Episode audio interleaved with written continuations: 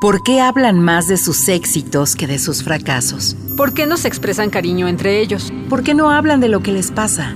¿Por qué se descuidan tanto? ¿A qué le tienen miedo? Soy hombre.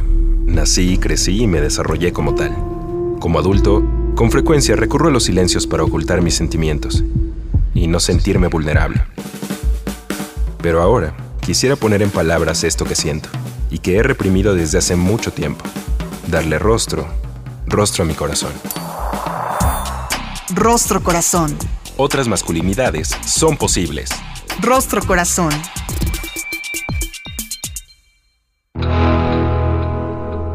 Hola, ¿qué tal? ¿Cómo está? Bienvenido, bienvenida, bienvenide a una emisión muy especial del Rostro Corazón como cada martes, pasandito el mediodía, nos da muchísimo gusto saludarle, compartiendo hoy micrófonos con mi querido José Carlos Gutiérrez el Charlie. ¿Cómo estás? Hola, ¿qué tal? Muy bien, José Alfredo. Bien contento de empezar el programa de el día de hoy. Por favor, póngase en contacto con nosotros. Nos va a dar muchísimo gusto leerle a través del correo electrónico círculo abierto para hombres gmail.com, nuestra página electrónica www.circuloabierto.com.mx y a través de nuestras redes sociales, en Facebook, en Twitter y en Instagram como Círculo Abierto y por supuesto Rostro Corazón. Vamos al relato del día.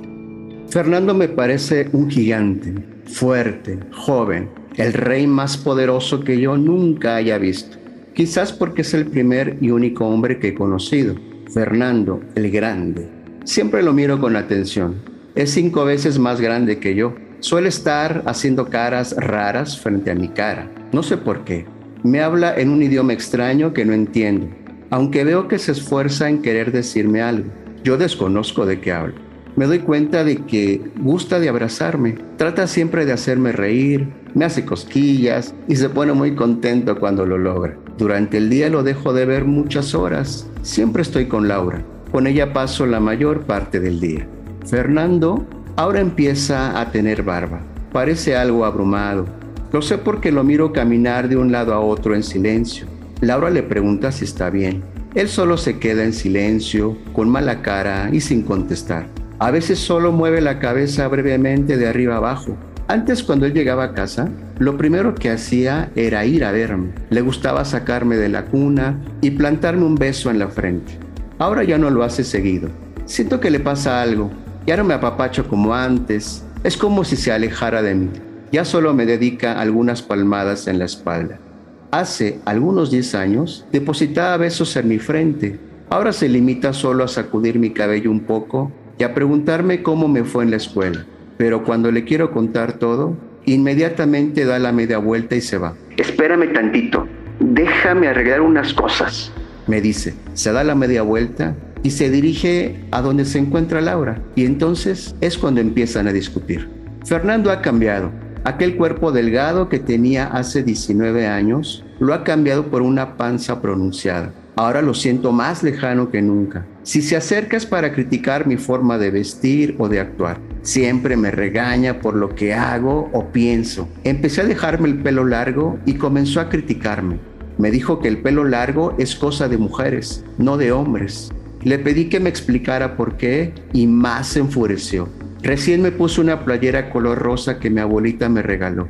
Al verla, me gritó de cosas. ¿Cómo es posible que te pongas esa playera? Al hacerlo mueve los brazos con fuerza de arriba abajo y de un lado a otro. Eso me asusta, pero de su boca salió una frase difícil de borrar para mí y que me hirió mucho. Con esas ropas ni pareces mi hijo, ni pareces hombre.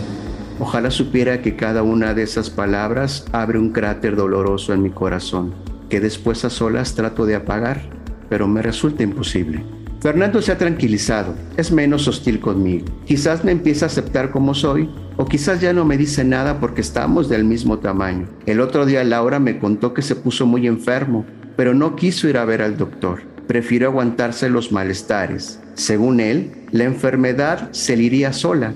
Laura le recomendó un doctor que ella frecuenta, pero nunca aceptó asistir a una consulta. Me preocupa. No es la primera vez que se enferma de esa manera y lejos de aceptar ayuda se pone más hostil cuando le sugerimos que debe ir al médico. Nunca ha sido una persona que frecuente revisar sus enfermedades, pero cuando era joven quizás no era tan importante, pues era fuerte. Sin embargo, empieza a caminar más lento de lo normal y a irritarse por cualquier cosa. Quisiera hacerlo cambiar de parecer, pero no sé cómo. Y me duele aún más, pues empieza a ya no reconocernos a Laura y a mí. A veces es como si nunca en la vida nos hubiera visto antes. Fernando está muy desmejorado Lleva dos días hospitalizado. Las enfermedades lo tienen cautivo y maltrecho. Hace casi cinco años que a Fernando le diagnosticaron su mal mayor y hoy se hace más presente que nunca. Fernando no nos reconoce. Cuando estamos con él, desconfía de nosotros, nos mira sin mirarnos. No encuentro en sus ojos cristalinos ninguna luz. Es como si jamás nos hubiera visto en su vida. Laura lo ve, se planta frente a él y muy segura de sí, intenta acariciarlo.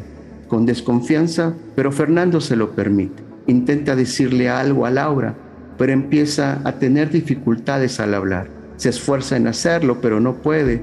Mi madre lo mira tranquila, aunque sé que al igual que yo está llorando por dentro. Qué ganas de que al mirarme me reconociera una vez y me llamara hijo. De regreso a casa recordé las muchas veces que Laura y yo le insistimos en que debía procurarse. Nunca nos hizo caso. Reproches ahora ya no tienen ningún caso. Mi niño corre y corre por la casa de su abuelita Laura. Mi pareja y yo estamos muy felices con nuestro hijo. Me habría encantado que mi hijo hubiera conocido a Fernando. Ojalá hubiera tenido la oportunidad de conocer al hombre más importante en mi vida. Aún así, a mi niño le contaré que yo un día tuve un papá llamado Fernando, Fernando el Grande, al que amé con todo mi corazón. Un papá del que aprendí muchas cosas buenas y del que espero haber aprendido también de sus errores, los mismos que espero no cometer con él.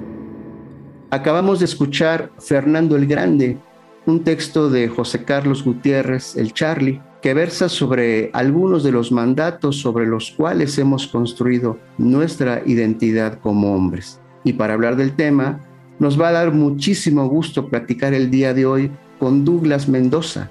Douglas es maestro en gerencia de lo social y trabajador social, director asociado de Fundación Puntos de Encuentro, Nicaragua, Lleva 25 años promoviendo nuevas relaciones entre hombres y mujeres, entre adultos, niños, adolescentes y jóvenes. Co-coordinador de la campaña regional Care en la región de América Latina, facilitando grupos de hombres para transformar masculinidades dañinas. Fue miembro del Comité Regional, grupo de referencia de la sociedad civil, de la iniciativa Spotlight para eliminar la violencia contra las mujeres y las niñas en la Unión Europea, ONU Mujeres, Fondo de Población de las Naciones Unidas y Programa de las Naciones Unidas para el Desarrollo. Muy felices de que nos acompañes el día de hoy, Douglas. Bienvenido a Rostro Corazón.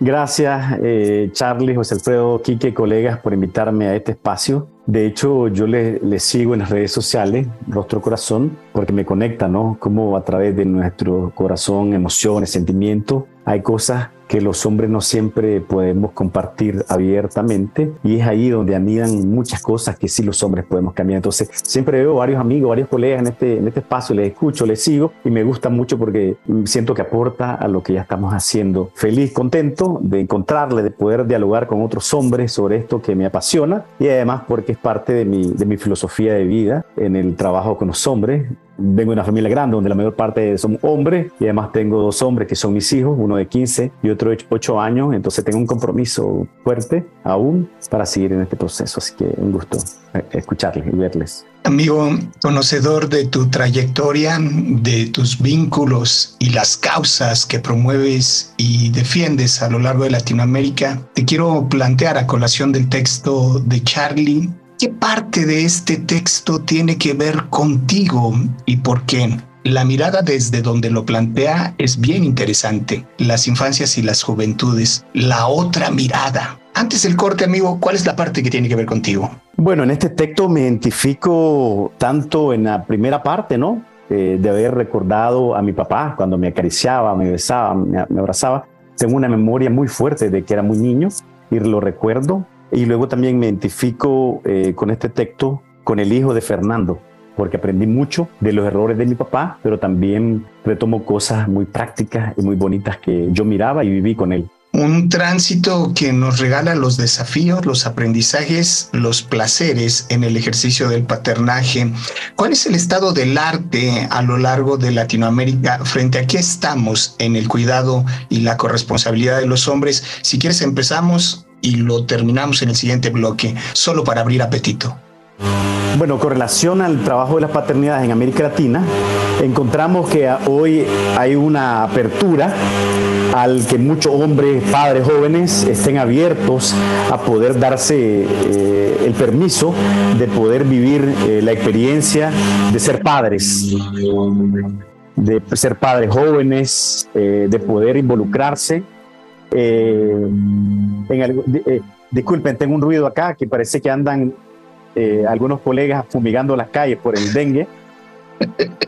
Sí, no te preocupes, de repente pensé que se había desconectado el micrófono. Bueno, les, compartía que en el caso de América Latina notamos que hay hombres más jóvenes abiertos a poder darse la oportunidad de participar en la vida de los niños, de las niñas, de poder hablar, de poder ser parte de esta experiencia. Encontramos también en América Latina que hay países donde hay eh, iniciativas sobre políticas y licencias de paternidades distintas iniciativas, distintos avances, apropiaciones y desafíos en el tema. Hay énfasis en unos países y hay grandes carencias en algunos otros. Ya profundizamos. Al regreso, se está poniendo buenísima la conversación hoy con Douglas Mendoza desde Nicaragua. En un momento regresamos. Estás escuchando Rostro Corazón otras masculinidades son posibles.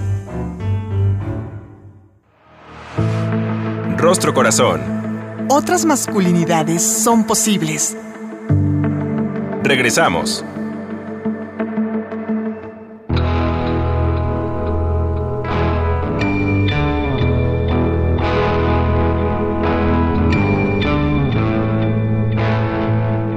Douglas, antes del corte nos mostrabas esta paleta multicolor con algunos avances, con otros retrocesos, eh, grandes desafíos en distintos puntos de Latinoamérica. Eres co-coordinador de la campaña Menker a lo largo de Latinoamérica. ¿Qué has observado a través de las distintas intervenciones en tu experiencia en el trabajo con otros hombres? Esta campaña de Menker América Latina estamos promoviéndola desde hace 8 o 9 años y a lo largo de estos 8 o 9 años encontramos que eh, antes y todavía aún hay una mirada del ser padres como el padre proveedor, como hombres adultos, ¿verdad? Cuando digo de los hombres adultos mayores, 40, 50, 60 años, el proveedor, el padre que es el, responsable de mantener a la familia, de a los hijos, de este modelo de ser el padre duro eh, frente a, su familia, frente a los hijos. Pero a partir de cuando comenzamos a desarrollar la campaña en Enquera América Latina, comenzamos a hacer estudios en diversos países para conocer si los hombres jóvenes que estaban dándose la oportunidad de ser padres habían cambiado todavía estos paradigmas de ser padre. ¿Y qué es lo que encontramos? Que los padres jóvenes también concuerdan con esta mirada tradicional de ser los padres proveedores, ser los padres los únicos responsables de dar el ejemplo, entre comillas, frente a su hijo, frente a su pareja, pero también encontramos que los hombres no tenían tiempo para poder dedicarle a su hijo, para poder cuidarles, para jugar, para demostrarles afecto, demostrarles cariño, aunque se mostraban abiertos en poder participar de otras maneras en los cuidados de su hijo, de su También encontrábamos que habían otros padres que estaban participando en algunas consultas prenatales, postnatales con su pareja, que se habían replanteado otras maneras, ahí con una fisura poco a poco cambiando las paternidades comprometidas, afectivas, con ternura, aunque muchos de ellos siempre les sale el tema de paternidad responsable y no está eh, vinculado al tema de la expresión con ternura, la afectividad, eh, otras maneras de poder vincularlos con los hijos y las hijas. Y luego también hace ocho años en América Latina encontramos que hay muchas campañas dirigidas para las paternidades, desde otras maneras de poderlas replantear. Solamente está el, el, en junio o julio en unos países el Día del Padre para poder vender productos comerciales, carracazo, ferretería, eh, alcohol o algo por el estilo, pero no habían campañas que estemos promoviendo el vínculo del cuidado, la corresponsabilidad prenatal, postnatal, el replantearnos otras maneras de no solamente ser el único que provee eh, los recursos económicos, porque también vivimos en un mundo tan cambiante que encontramos que muchos de estos papás que tenían esta mirada tradicional estaban desempleados estaban desempleados, no tenían trabajo, entonces encontramos también que estaban viviendo en silencio el sufrimiento de no poder asumir este, este rol dentro del machismo, el patriarcado para poder hacerlo, porque eran sus parejas las que estaban asumiendo eh, esta proveeduría económica, entonces encontramos algunas fisuras alrededor de eh, los malestares de no cumplir con estos roles, entonces a partir de eso en los países comenzamos a poder eh, promover otros procesos de trabajar con las paternidades, poder diseñar campañas comunitarias para hablar de los miedos que tenían estos padres que querían involucrarse para mejorar su relación con los hijos, con las hijas, poder habilitarlos porque no sabían cocinar, no sabían planchar, no sabían hacer otras cosas porque no lo habían aprendido. Entonces, eh, ahí pensar en poder diseñar manuales, un programa educativo que nos conecte con la práctica, habilitamiento básico, cocinar, planchar, eh, el cuidado con el bebé, plancha, pañales, pamper, ¿qué, necesitan sus parejas cuando estaban embarazadas, cómo poder involucrarse. Entonces, a partir de eh, poder conocer estas realidades en América Latina, comenzamos a crear el programa de paternidad, el programa P, que lo diseñamos con los colegas, con los colegas de Cultura Salud de Chile, que Promundo, Equimundo de Brasil, Estados Unidos y la red de masculinidad de Nicaragua. Y a la parte de este aprendizaje comenzamos a darnos cuenta que eh, en el caso de Chile, Brasil, había una experiencia del Sistema Nacional de Salud para poder trabajar con los prestadores de servicios de salud para generar un espacio en los centros de salud, en los hospitales, porque encontramos que en las estadísticas, los de centros de salud, los padres están ausentes porque siempre se promueve el binomio madre e hijo e hija y los padres ausentes nada más dentro de ese proceso. Entonces comenzamos a darnos cuenta en Chile, Chile crece contigo, a poder sensibilizar al enfermero, a la enfermera, al pediatra, a la pediatra, al ginecólogo, TECTRA, para que también incorporáramos a la hora de registrar la visita la presencia de los padres y cómo también esto cambia y promueve otras dinámicas del prenatal, postnatal, el parto humanizado, que los hombres estén presentes siempre y cuando sus parejas o sus compañeras, cónyuges estén de acuerdo para poder hacerlo. Y alrededor de eso también comenzamos a no solamente que los padres, amor, ternura, la crianza, sino trabajar con el sistema de salud, también comenzamos a darnos cuenta que es importante vincularla con la salud masculina y me encanta este texto de Fernando el Grande porque vemos que aquí Fernando tenía miedo de ir al sistema de salud. Eh, vemos que Fernando tiene problemas, no quiere, se siente vulnerable eh, dentro del machismo. Enfermarnos es ponernos en las manos de otro y los hombres dentro del arcado del machismo no queremos ponernos en las manos de otro, nos sentimos que no están. Entonces comenzamos a poder trabajar la salud masculina vinculado con el cuidado de los hombres, porque también no solamente cuidamos los hijos, a las hijas, a otros debemos de cuidarnos nosotros. Entonces aquí comenzamos a poder promover programas eh, como el programa de paternidades, vincular la salud masculina, la salud paterna, la salud de los niños, de las niñas y la salud de la pareja, la salud sexual y salud reproductiva. Entonces a partir de eso comenzamos a poder promover este programa en varios países de América Latina, diseñando campañas, trabajando con el sector salud y luego en la parte de eso comenzamos a darnos cuenta que las licencias de paternidades era un día o no habían, e-, eran inexistentes en América Latina, entonces comenzamos a poder hacer un, un lobby, una advocacy, incidencia en alianza con el movimiento de mujeres, feministas, con otros grupos sociales, y luego miramos de ocho años para acá. Hay países que tienen licencias de paternidad de cinco días, siete, tres, cuatro, diez, quince. En ese sentido, vemos que Chile, Brasil tienen eh, mayor eh, eh, legislación en política pública que le da mayor tiempo para que los padres puedan participar en la corresponsabilidad de los cuidados de los niños y de las niñas. Pero luego, después de que sigamos trabajando eso, nos damos cuenta que eh, desde Menker, que es una campaña global donde hay varios socios a nivel global, se hace un reporte anual cada dos años sobre cómo está el mundo alrededor de las políticas públicas en otros países. Ya sabemos que los países escandinavos llevan la ventaja, nos llevan muchas cosas y mucho tiempo que recorrer y otros países del sur, África, eh, Asia, para poder ver cómo estamos a nivel global y nos damos cuenta de hace 3, 4 años que en América Latina no teníamos un informe de paternidades. Entonces, ¿qué hicimos? Hicimos el primer acercamiento hace 3 años, un reporte de América Latina que recogía una primera acercamiento, una primera fotografía de los países de cómo estábamos en la región y nos encontramos también muchos retos, desafíos, el tema de la custodia compartida, el tema de las parentales, que no importa eh, quiénes son,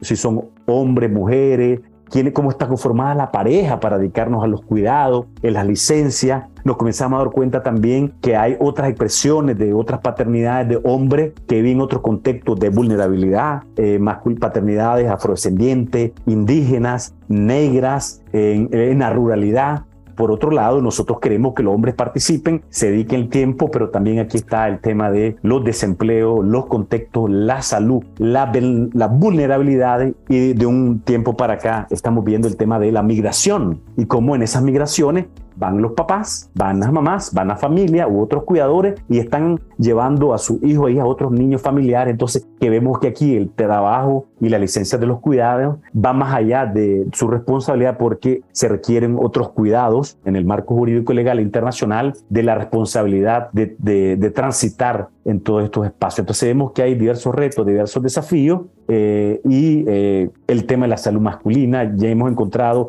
hace un año, dos años, el informe sobre la salud de las Américas eh, reconoce todo el tema de que si no estamos promoviendo la salud masculina en los hombres, por supuesto en América Latina y el Caribe, los hombres vivimos menos años que las mujeres, vivimos menos años que las mujeres por el tema de la vulnerabilidad, los contextos, ser afrodescendiente, ser indígena, no tener acceso a estos servicios, a estos servicios de salud. Y por otro lado el tema de promover otras licencias de paternidad. Otra de las cosas que encontrábamos en eso era que en los países que hay licencia de paternidad de 5, 3, 4 días, los hombres no sabían que hay una ley que les da estos 5 días con goce de salario. Y además hombres que tienen esta licencia de paternidad no sabían qué hacer en su tiempo para estar con su hijo, se iban a celebrar con sus amigos, tengo un bebé, me siento feliz a, dedicarse a descansar. Y no a lo que está previsto en la licencia de paternidad, es un involucramiento activo, presente, amoroso, corresponsable eh, con sus parejas o con, con sus parejas, con sus cónyuges. Amigo, has hecho un resumen ejecutivo, yo lo sé, de lo que es este estado del arte en Latinoamérica y de manera global. A título de conclusión, y yo diría, ojalá de manera esperanzadora, antes de despedirnos, ¿considerarías que otras masculinidades, otras identidades son posibles? Por supuesto, yo creo que otras masculinidades son posibles. También encontramos también que hay hombres que nunca han estado en los talleres de masculinidades, de paternidades y tienen prácticas positivas de relación con su hijo, con su hija y con su pareja. De eso nos dimos cuenta en Nadando contra Corriente acá en, Nicaragua u otros estados donde hay hombres que andan ahí con estas prácticas positivas y cuando las miramos, ha estado en un taller, ha estado en otro espacio, no, yo lo aprendí de mi abuelo. Entonces, digamos que hay prácticas ancestrales eh, eh, de los pueblos originarios indígenas que ahí están, que quizás algunos no conocemos sobre lo que implica este proceso. Sin duda alguna, mucho trabajo por hacer en el trabajo de las paternidades en América Latina, pero sin duda alguna el trabajo tuyo, Douglas, sin duda alguna es y será de suma importancia para estas transformaciones. Muchas gracias, Douglas, por habernos acompañado el día de hoy y a usted que nos escuchó, le agradecemos su compañía. En la conducción, José Alfredo Cruz. Mi nombre es Carlos Gutiérrez, el Charlie. Cuídese mucho. Nos escuchamos en la próxima. Hasta pronto.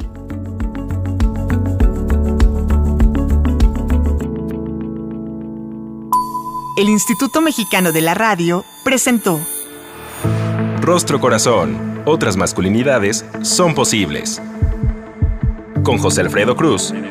Rostro Corazón